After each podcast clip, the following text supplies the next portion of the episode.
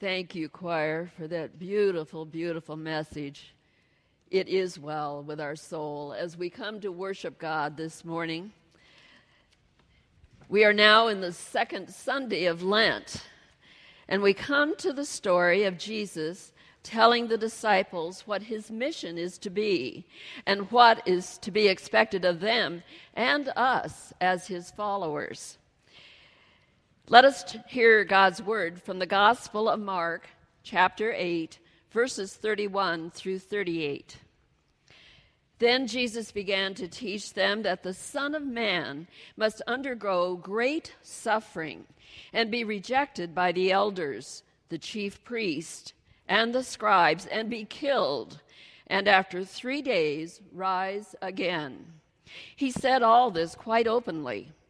And Peter took him aside and began to rebuke him. But turning and looking at his disciples, he rebuked Peter and said, Get behind me, Satan, for you are setting your mind not on divine things, but on human things.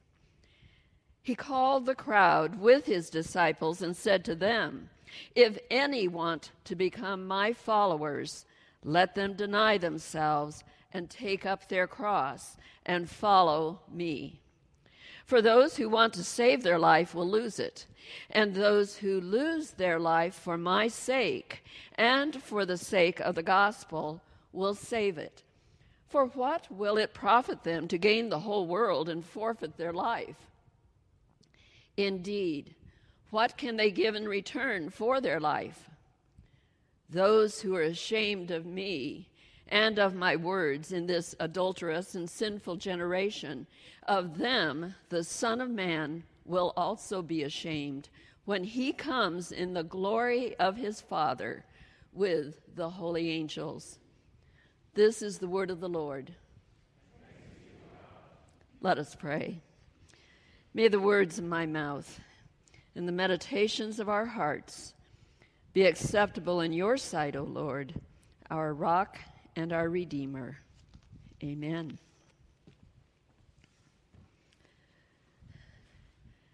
The words of Jesus from today's gospel lesson are difficult to hear and especially difficult to do. Just a few verses before today's scripture lesson, Jesus asked his disciples, Who do people say that I am? Then he asked them, who do you say that I am? And Peter is the one that answers, You are the Christ. I'll venture that most of us agree. But what does that mean? For Jesus, it means that he must suffer many things. The ruling authorities will reject him, the leaders of his very own religious faith, the elders, the chief priests, and the teachers of the law because it is true that Jesus is the Christ, he must be killed and after three days rise again. But Peter would have nothing to do with it. He, and most likely the other disciples, could not accept or believe what Jesus told them. Jesus responds in a very forceful manner Get behind me, Satan, for you are setting your mind not on divine things, but on human things. In other words, Peter is opposing the plan of God himself. Even though Peter declared Jesus is the Christ, he didn't like what it meant. And there are times that we don't like hearing such truth either. So we invent ways around hearing such truth. Worse yet, there are times that we try to convince others as well as ourselves that something is true when it really isn't. In Martin Luther's 95 Theses that he nailed to the Wittenberg Castle Parish church door, he wrote, A theology of glory calls evil good and good evil, whereas a theology of the cross calls the thing what it actually is.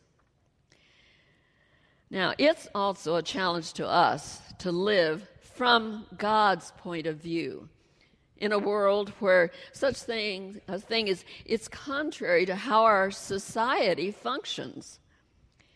And this is the point at which God's kingdom coming on earth as it is in heaven challenges and overturns all of our normal human assumptions about power and glory, about what really is important in life. And this was also true for the disciples. Theologian N.T. Wright tells us Jesus' friends and followers were used to danger. It was a perilous time. Anyone growing up in Galilee just then knew about revolutions, about holy people hoping God would act and deliver them, but ending up getting crucified instead. Any new leader, any prophet, any teacher with something fresh to say might end up going that way. The disciples must have known that by following Jesus, they too were taking risks. The death of Jesus' cousin and mentor, John the Baptist, would have confirmed that. But this was different. Mark says Jesus began to teach them this implying that it was quite a, a, new point that could only be begun once they had declared that he, Jesus, was the Messiah. And the new lesson wasn't just that there might be danger ahead. The new lesson was that Jesus had to walk straight into it.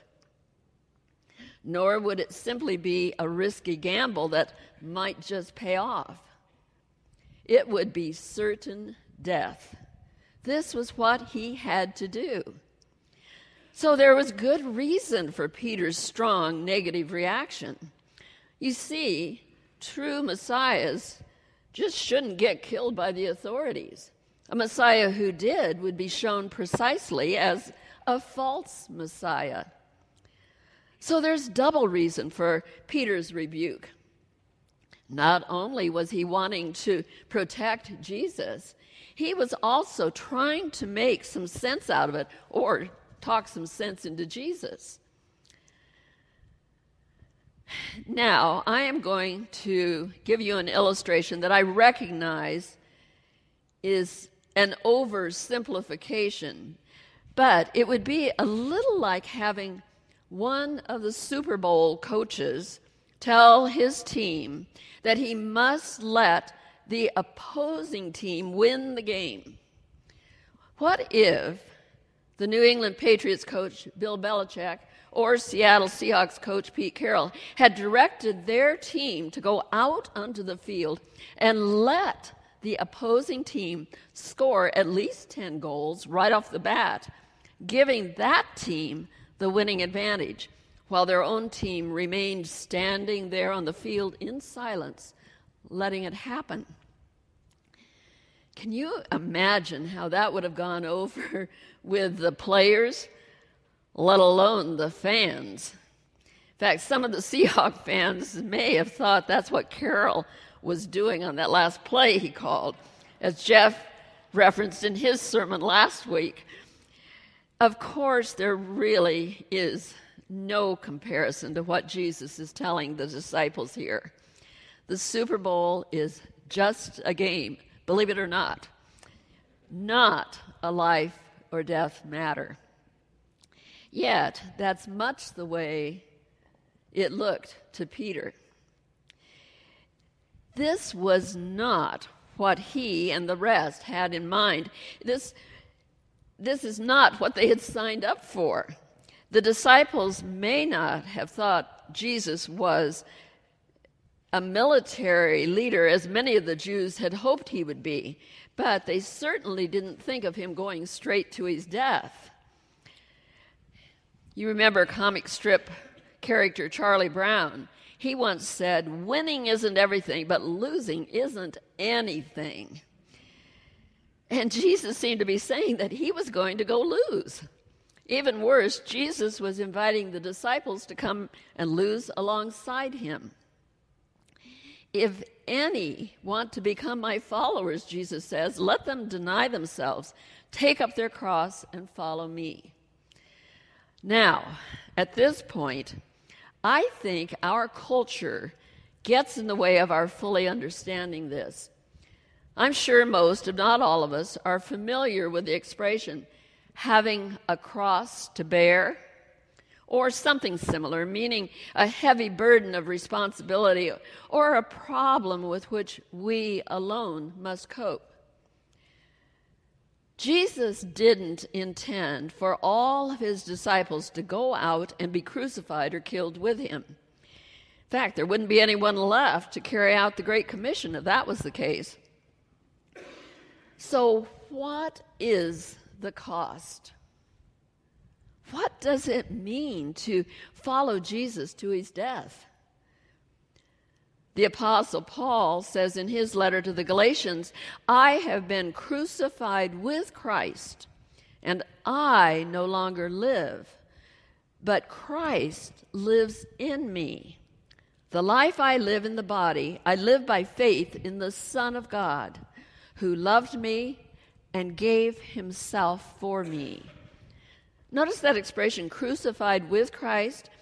Paul knew what it meant to take up his cross and follow Jesus. It didn't mean a physical death, it meant a spiritual death. It meant dying to part of himself which was in opposition to Christ and turning instead to living by faith in the Son of God.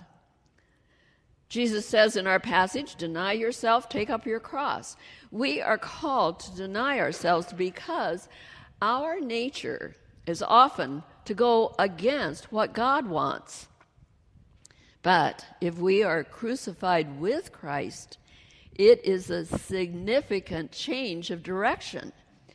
We acknowledge that Jesus is Lord of our life, and by faith, we live a new life to please Him in the knowledge and the acceptance that we have been forgiven.